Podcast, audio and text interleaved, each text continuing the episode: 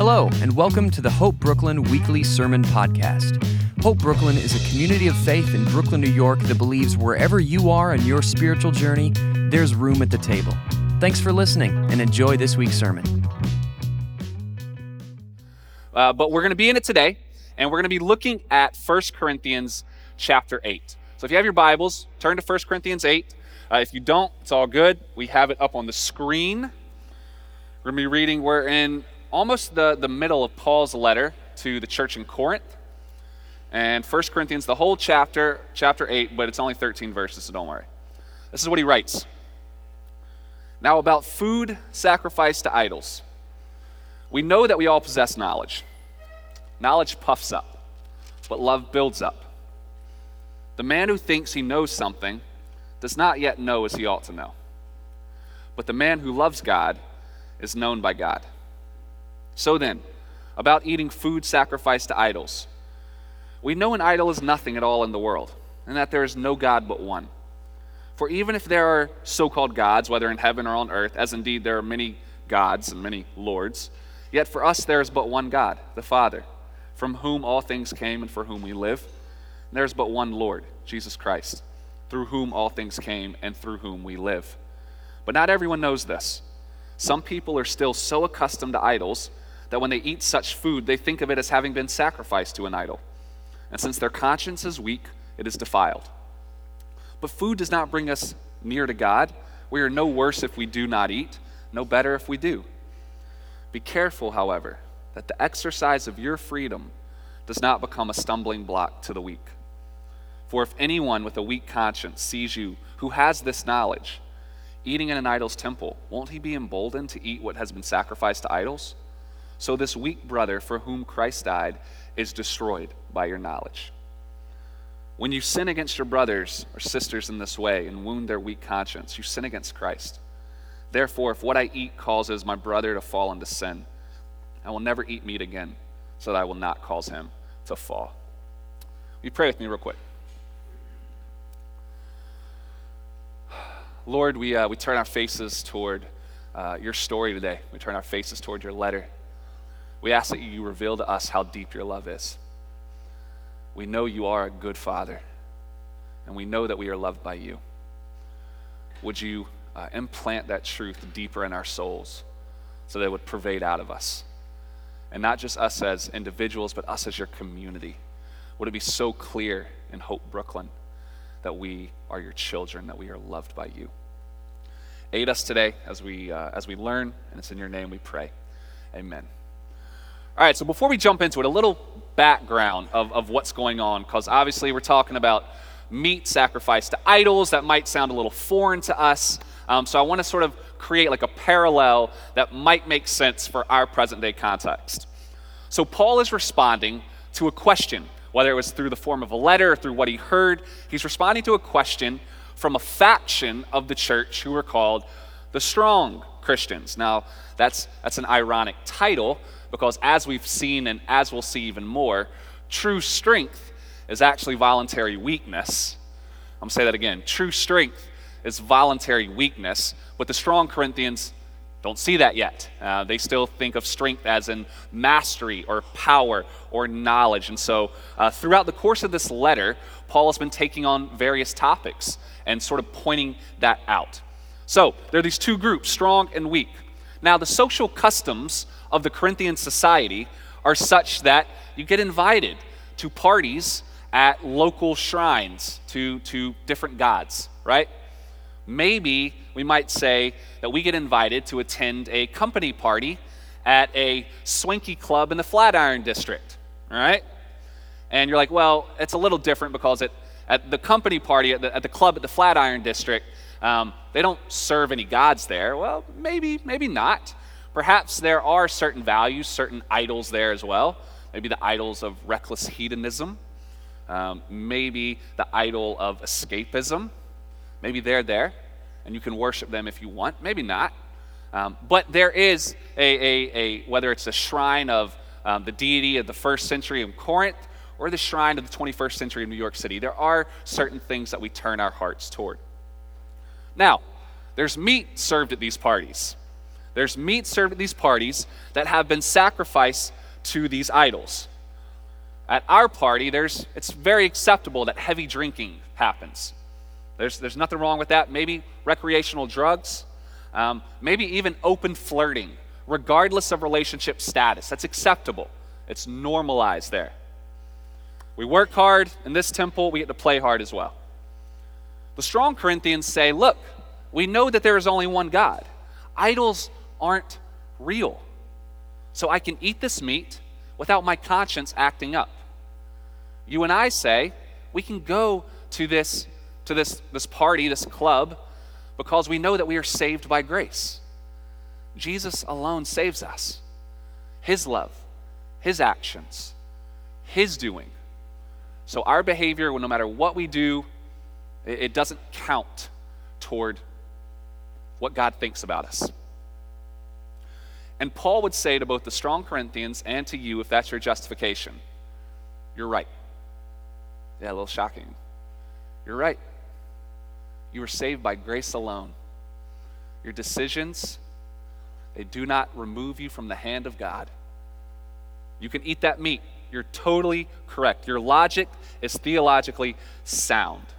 However, says Paul, there are other people for whom Christ died who are confused and offended by this theological knowledge and by the way you're acting.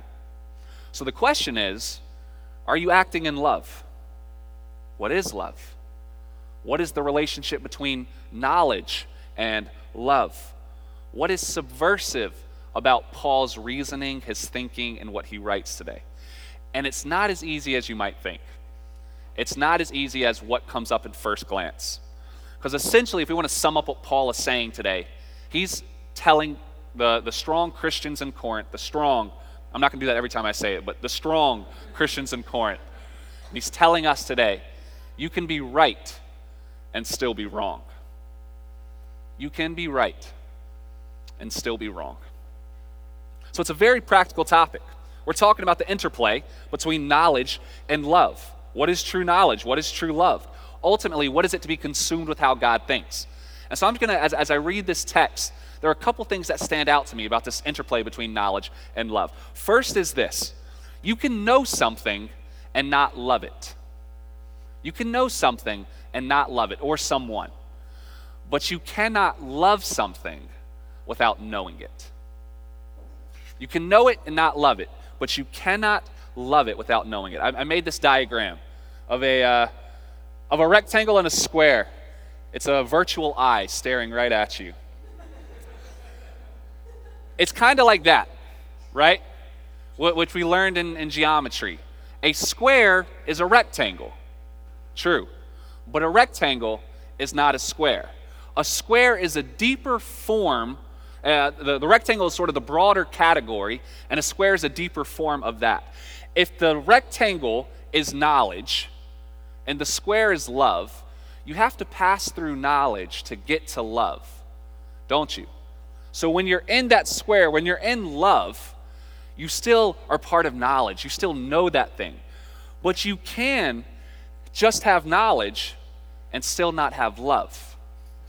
You can do that as well. In another letter, uh, James, the Apostle James, will write that the demons know that there is one God and they shudder.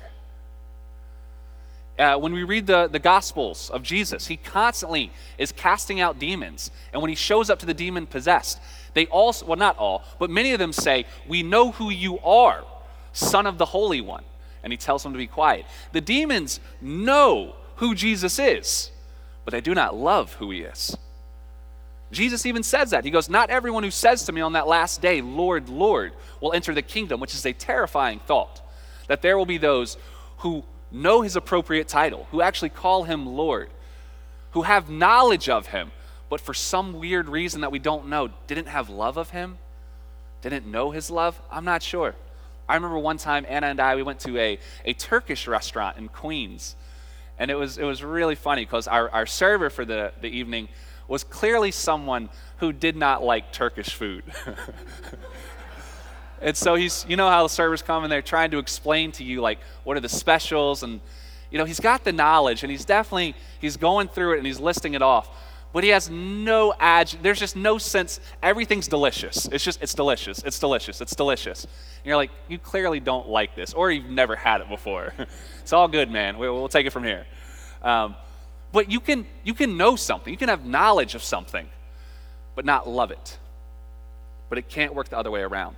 You cannot love something without knowing it. Interestingly, in the Hebrew, the word for to know is yada, which means I know. But it's also the word um, for the euphemism for sex. So in, in Scripture, when you read uh, the Old Testament, it might just, tra- I don't know how it translates in your Bible, but when it says, um, like the man, like the classic example is Adam and Eve. Adam went into the tent and uh, he knew his wife, is how it reads. He yadad his wife. But it's the euphemism, meaning they had, they had intercourse. So, knowledge, in the Hebrew, knowledge is, is an intimacy as well. There's an overlap of it. You can know and not love, but you cannot love without knowing. I had a friend, um, and I remember one time I was watching him take communion with his, his new wife and his, his new baby. And I was just weeping watching him. Why was I weeping? I was weeping because I love him. And I love him because I knew his story. I walked with him for the last couple years. I knew the chapters of his life, and all of that was filling me to such a degree that as I as I watched him, love poured out toward my friend. You cannot love something without knowing it. So in the gospel, what does that look like? When Paul's talking to the Corinthian church here, when Jesus is talking to us, what does that look like? Well, he puts it in verse 2 and 3.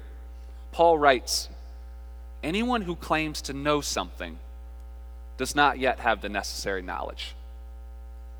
But anyone who loves God is known by God. Now, maybe you caught it. He changed something up, which is a little interesting. He says, anyone who claims to know something actually doesn't know it yet. But anyone who, um, anyone who loves God, and you would expect Paul to say, knows God but he doesn't. What does he say? Is known by God. He flips it. So if you go back to the, the rectangle square diagram, the virtual eye looking at you, when you're just in the rectangle, when you're in the knowledge but no love portion, I am the subject and God is the object. I know about God. I know Him. I know theology. I know stuff of God. But when I enter into love, something happens. It flips, it inverts. In the love portion, I actually know that God loves me. So, in essence, what Paul is saying is beware of those who claim they know God. Trust those who are in awe that God loves them. This is the fundamental principle. This is the central core of the gospel. We sang about it all this morning. The central core of the good news is not that we have loved God, but that He has loved us. Every bit of knowledge, every bit of love flows out of that fundamental principle. Not that you have loved God, but that as you enter deeper into knowledge of who God is, of who Jesus is, you wake up and realize, oh, shoot, He's loved me. He's come from me. He's the good Father and I'm the child. The child doesn't love the parent first, the parent loves the child first. And out of that knowledge, that no matter what I do or don't do, I am accepted and I am adored by God. That's what gives birth to all, to true love, to true knowledge. Uh, one of my favorite books is The Brothers Karamazov. And uh, there's this scene in it which is so powerful to me. Uh, it tells the story of three brothers, one of them named Alyosha. He's a monk, actually. Um, so he works in, like, as a full time Christian. and uh, he's, he's in uh, the, the, the monastery. I almost called it the convent, but that wasn't right. He's in the monastery. And the interesting thing about his story is that even though he is a professional Christian, he's a monk, um, he hasn't been converted to the gospel yet. He hasn't truly experienced this fundamental principle that it's not about his knowledge of God, it's about his acceptance of God's love of him. And there's this scene where it finally dawns on him. It, it gives birth inside of him. And it says that he falls to the ground weeping. And then it has this beautiful line. It says, He longed to forgive the world for everything and to be forgiven. I think that's it.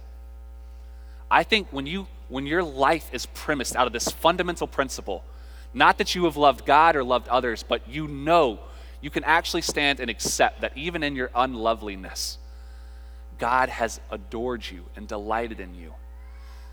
The appropriate response is to look out upon a broken world and say, I just want to forgive it all for everything. And please forgive me too. Please forgive me too. That's the fundamental principle. So the first question today is Do you know God? Or do you know that you are loved by Him? Do you know Him? Or do you know that you are loved by Him? Paul would say to the strong Corinthians that if you aren't in the latter group, you don't fully know as you ought to know. Second thing Paul would go on to say knowledge and love both build. Knowledge and love both build. One builds with nothing, the other builds with something. In verse 1, he says, Knowledge puffs up, but love builds up. We've talked about that word for puff before. It's the Greek fusio, which means think a balloon, right? Love puffs up, it blows this balloon up to a size. But love doesn't puff up, love builds up. So if you can, imagine in your mind a house and a balloon of the exact same size right? They both look like they are the exact same size. But the balloon is incredibly fragile. Incredibly fragile. With a, with a pinprick, it's gone. The house, it's going to take a lot more to destroy, right? It's that idea. To build with knowledge is much easier than building with love. This is why dating is so much fun and lasting relationships are a lot harder. And maybe some of you are thinking, no, no, Russ, dating is not that fun. True, okay? Fair, fair. but theoretically, dating can be a lot of fun, right? And it's a lot harder to sustain a lasting relationship. Why? They're both doing the same thing. They're both knowing the other person. You're gathering knowledge about them, you're sharing knowledge about yourself you're learning who they are. It's the exact same thing. The difference, though, is when in the dating process, you're sharing information, but you're not being vulnerable, right? But when lasting relationships start to take form, when it stops puffing up, and I'm not saying that the first stages are puffing up, that's not true, but something shifts and it becomes more of a hard work of building up. And I think what shifts is you no longer share information, you get vulnerable with one another. You get vulnerable, which, to go back to point one, is the fundamental principle. What is it? Not that I have loved God, but that I have received God's love from me. Is that not what vulnerability is? Isn't vulnerability simply opening yourself up to this other person and allowing them to wound you or to love you. But they, you don't have power over yourself in that moment. Which is why, and this is a longer discussion, you can share information, even really personal information, and not be vulnerable, can't you? I can tell you my life story, I can make it a tearjerker, and I'm still not really letting you in. We can do that. But when, you, when I actually let you in, when I actually get vulnerable with you, I'm subjecting myself to the fundamental principle.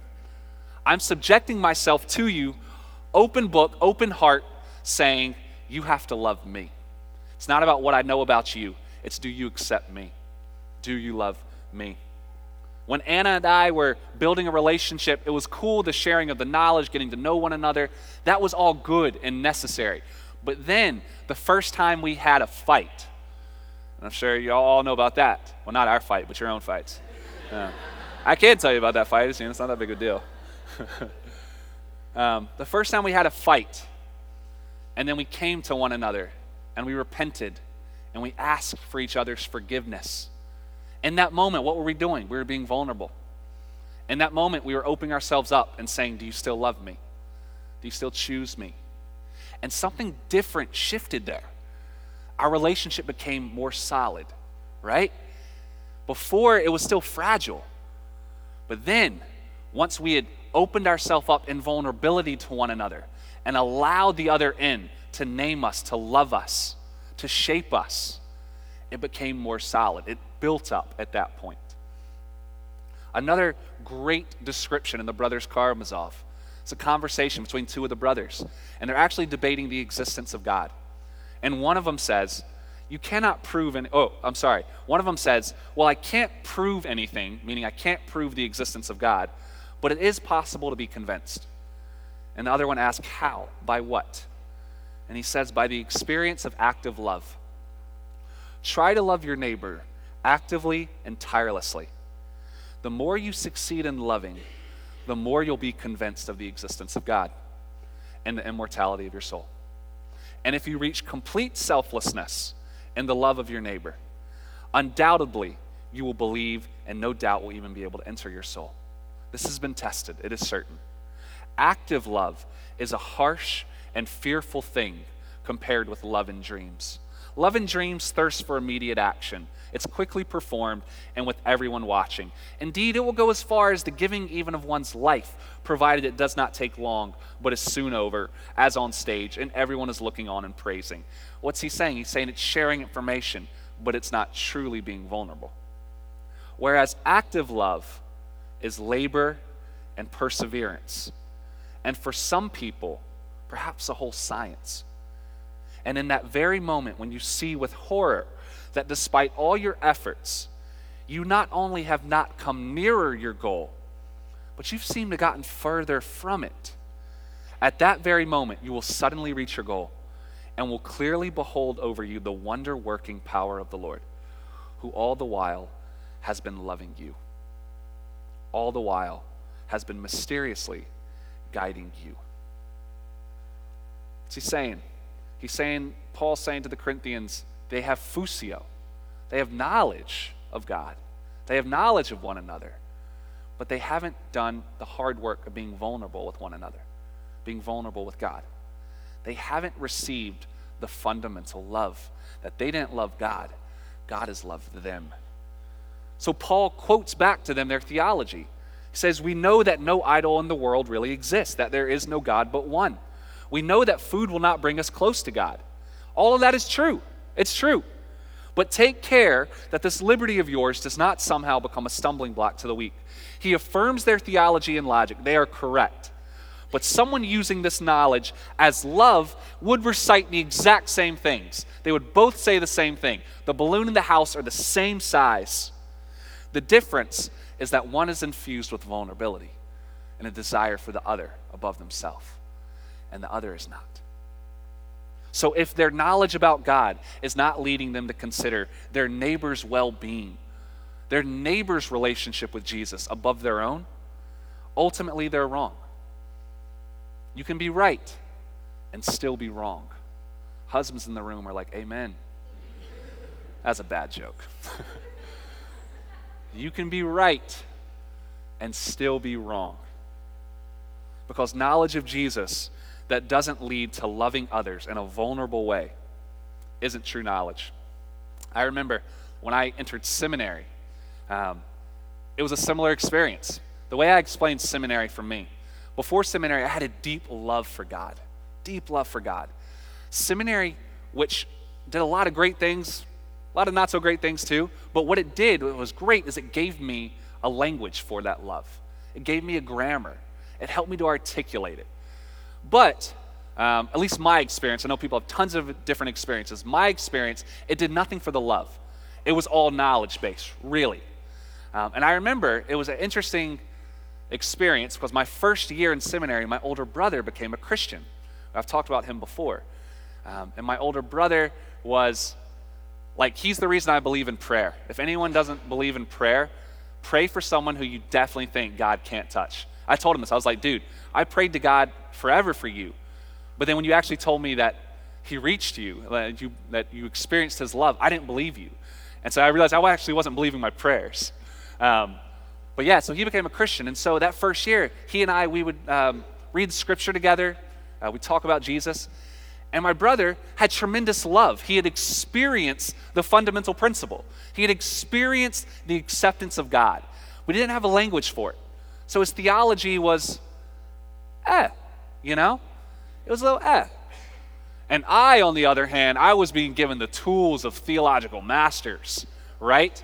So I knew how to love God. And I still remember one moment where I don't even remember what we were talking about, but basically I corrected him. And I corrected him in a way that I kind of wanted to demonstrate that I knew more than he did. And I could see it wounded him. And I just felt clear as day God say, You fool. you fool. No, no, no, no, no, no. You're wrong. You have theology, he has love. He's actually more right than you are in this instance. And I was so convicted. Knowledge and love both build. One builds with nothing, the other builds with something. Love is greater than knowledge because love is built off of vulnerability. And this is where it gets a little hairy in the passage. This is where it gets a little hairy and a little scary. Because Paul goes on to write, and he says, Be careful, however, that the exercise of your rights does not become a stumbling block to the weak. For if someone with a weak conscience sees you with all your knowledge eating in an idol's temple, won't that person be emboldened to eat what is sacrificed to idols? So this weak brother or sister for whom Christ died is destroyed by your knowledge. And when you sin against them in this way and wound their weak conscience, you sin against Christ. Therefore, if what I eat causes my brother or sister to fall into sin, I will never eat meat again, so that I will not cause them to fall. This is commonly interpreted as the stumbling block principle. you may have heard of it. The stumbling block principle says this don't do anything that causes your brother or sister to question Jesus, right? Don't do anything that causes them to question Jesus. But this text is often interpreted to mean that there are some of us, not you, of course, but there are some of us who are rigid legalists, right? Who uh, they are offended by the legitimate freedom we have in Christ. They don't like dancing and they don't like cards. Who does? Don't come to the fifth Sunday. We're having a dance party. But they don't like dancing, they don't like cards. And so, in the name of not being a stumbling block for them, Christians become constrained by the weak consciences of other Christians.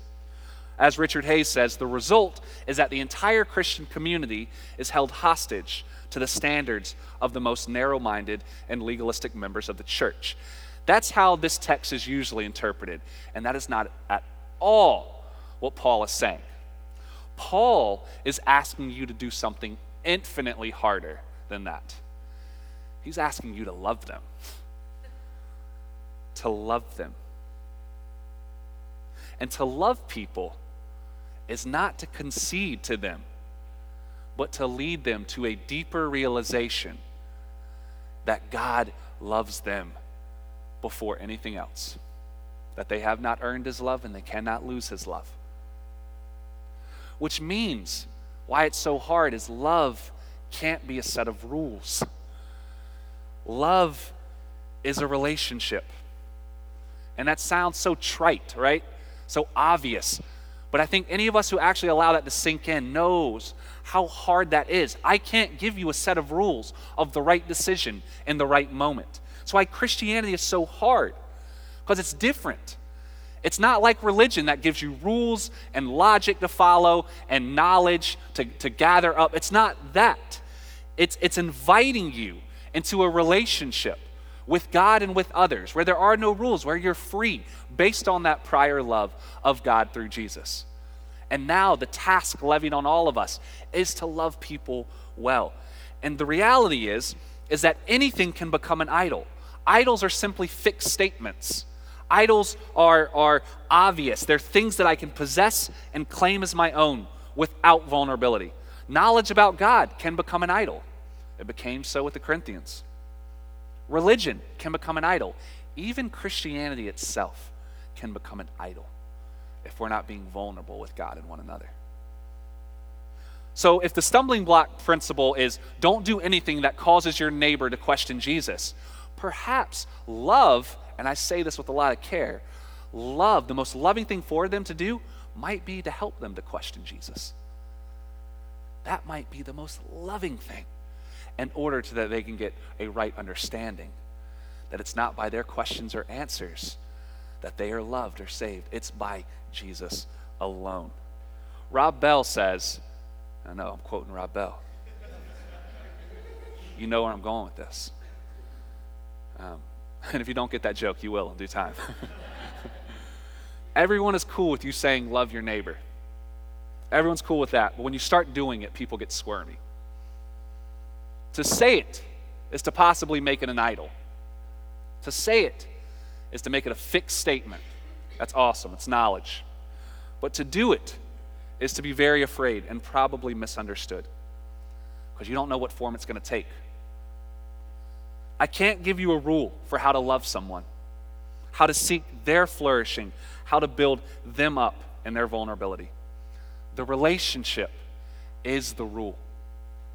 So if I could sum it up, I would say this whatever helps the person before you to know that God entered into the world and died for them just as they are, right now, this very day, because he loved them and because he wanted to be with them. Do that. Whatever helps the person before you to know that God entered into the world, died for them, just as they are, because he loved them and could not imagine being without them. Do that. To return to the example of my brother, um, we're from North Carolina, and we grew up in a Baptist household, um, which simply means, um, well, it means lots of things, but sometimes the Baptists do amazing stuff, and they have a lot right. Sometimes rules can become more central, sometimes. And so, where we grew up, um, drinking was a bit of a stigma, all right? And I only, I only preface it this way, to, it'll make sense once we get into the story. Um, my brother, when he became a Christian, he came out of a hardcore partying lifestyle, like hardcore. Um, so anything associated with that lifestyle, he just, it was so tender to him, he wanted nothing to do with it. I, my first drinking buddy was when I was 21 studying in London, and I was an intern at Wesley's Chapel, and it was with the pastor. My first drinking buddy was a pastor, guys. Um, we would go to the, the pub three blocks away sometimes, and we'd, we'd have a meal, and we'd share a, a beer, and we'd talk about life and politics and love and, and talk with people. So my associations with it are really good associations of flourishing and life and community. But when my brother became a Christian, I knew that where he was coming out of, it was so tender to him. Um, I didn't drink around him at all. That was the most loving thing I could do for him, for where he was, for what he was learning, for the God that he was encountering and the love he was experiencing. But then there came a point, and I don't know when it happened, but there came a point based on our conversations and our discipling of one another where I knew the most loving thing I could do for him was to have a drink. And I can't explain that other than it was starting to veer toward this place of, um, it was starting to veer to this unhealthy place. And so, in order to remind him that the reason why he's loved is not because of what he does or does not do, not because of his actions or the actions he avoids, but simply because of who Jesus is, that was the most loving thing I could do for my brother in that moment. So, whatever helps someone to experience that fundamental principle that they are chosen by God before they ever chose God, do that. So if food doesn't help them, says Paul, to marvel at how much Jesus loves them and wants them, I will never eat meat. And this is where it gets even it gets worse here. Because in verse 1, he uses the word idoluthoton, which means uh, meat sacrificed to idols. So he's talking this whole discussion about meat sacrificed to idols. But then in verse 13, he says, If food is a cause of their falling, I will never eat meat. And the word he uses for meat there is kreos, which is a much more generic word for meat. So, in essence, what Paul is saying is if that's causing them to stumble, not only will I forego meat sacrifice to idols, but I'll forego meat altogether because my heart is dominated with the reception of the love of my God and love for them. So, what does this mean when we're talking about loving others? It means sometimes you have to give something up, but also sometimes you have to pick something up. And sometimes you have to stay silent, but sometimes you have to speak. And sometimes you mourn, and sometimes you have to laugh. And sometimes you just go with the flow, and sometimes you don't. But every time, though I am a servant of no human, I make myself a servant of every human, so that by any means possible I may save some. Though I am a servant of no human, I am free in Christ. Who the Son set, has set free is free indeed. I am free. Though I am a servant of no human, I make myself the servant of every human, so that by any means possible, you too will see that the world is built off of the fundamental principle. The world has not loved God, God has loved the world. Such that even when you were still God's enemies, God came for you. We are the object in this world. We are not the subject of knowledge. We don't gather knowledge. We don't love. We are the object. First and foremost, we are the receptacles of the love of the Creator. And when that starts dawning in you, when that starts giving birth in you, that you are fully and totally accepted, it just it creates that sense of I just want to forgive the world for everything and to be forgiven. I'm totally free, and yet I feel like I want to use that freedom and service to the entire world so that you can know how great this love is as well. So that you can know that. Though I am not your servant, I will become your servant so that you can know that God has loved you. Who can say something like that? Well, one who knows that he knows nothing except that while he was still God's enemies, God gave everything to be with him. I want to invite the worship team back up. I ask you to close your eyes. Let's pray together.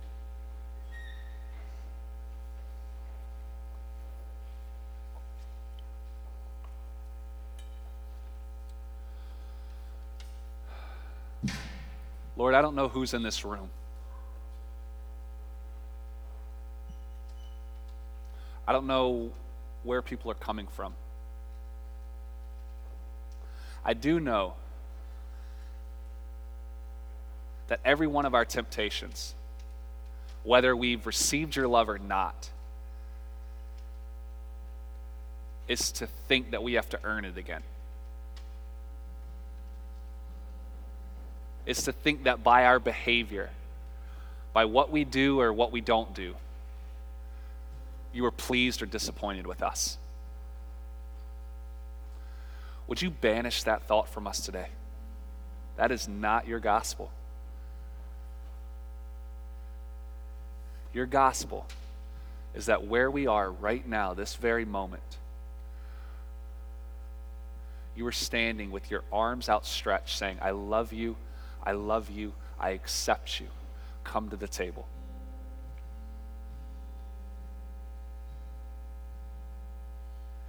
If you're here and you've never experienced that, if you've never heard of Christianity spoken of in that way, would you consider it? This is not a faith about what we do. This is entirely a story about what Jesus has done. And he's done it all for you, for me. We have not loved God, God has loved us. Would you receive that today? Would you yield? Lay down your barriers and defenses and receive the love of God. We all need that, Lord. for many of us who have received that, that fundamental principle, that, that first love of yours. And we're struggling to figure what does it mean to love others? What does it mean to be loved by others? Would you encourage vulnerability in us? Would you encourage us to not be cynical, to not be afraid or skeptical of one another, but to truly see the person before us as you see them, and to love them, to do whatever best helps them understand that you are pleased with them, which will be very hard. There is not a rule for that. It'll look different in different situations, but it will always be selfless. It will always be putting the other before us, before ourselves. Because that's the mindset of you, God. When you were completely perfect, you still created the world. You didn't need it, it was an overflow of your love. And then, even when the world had rejected you, turned away from you, you still came in the overflow of your love and your grace, and you reconciled the world back to you. We stand in awe of your love today. So, with each person here, would you encourage them not to do anything, but just to receive? To receive. Receive the love of Jesus today. Holy Spirit, minister to your people. Receive the love of your Creator.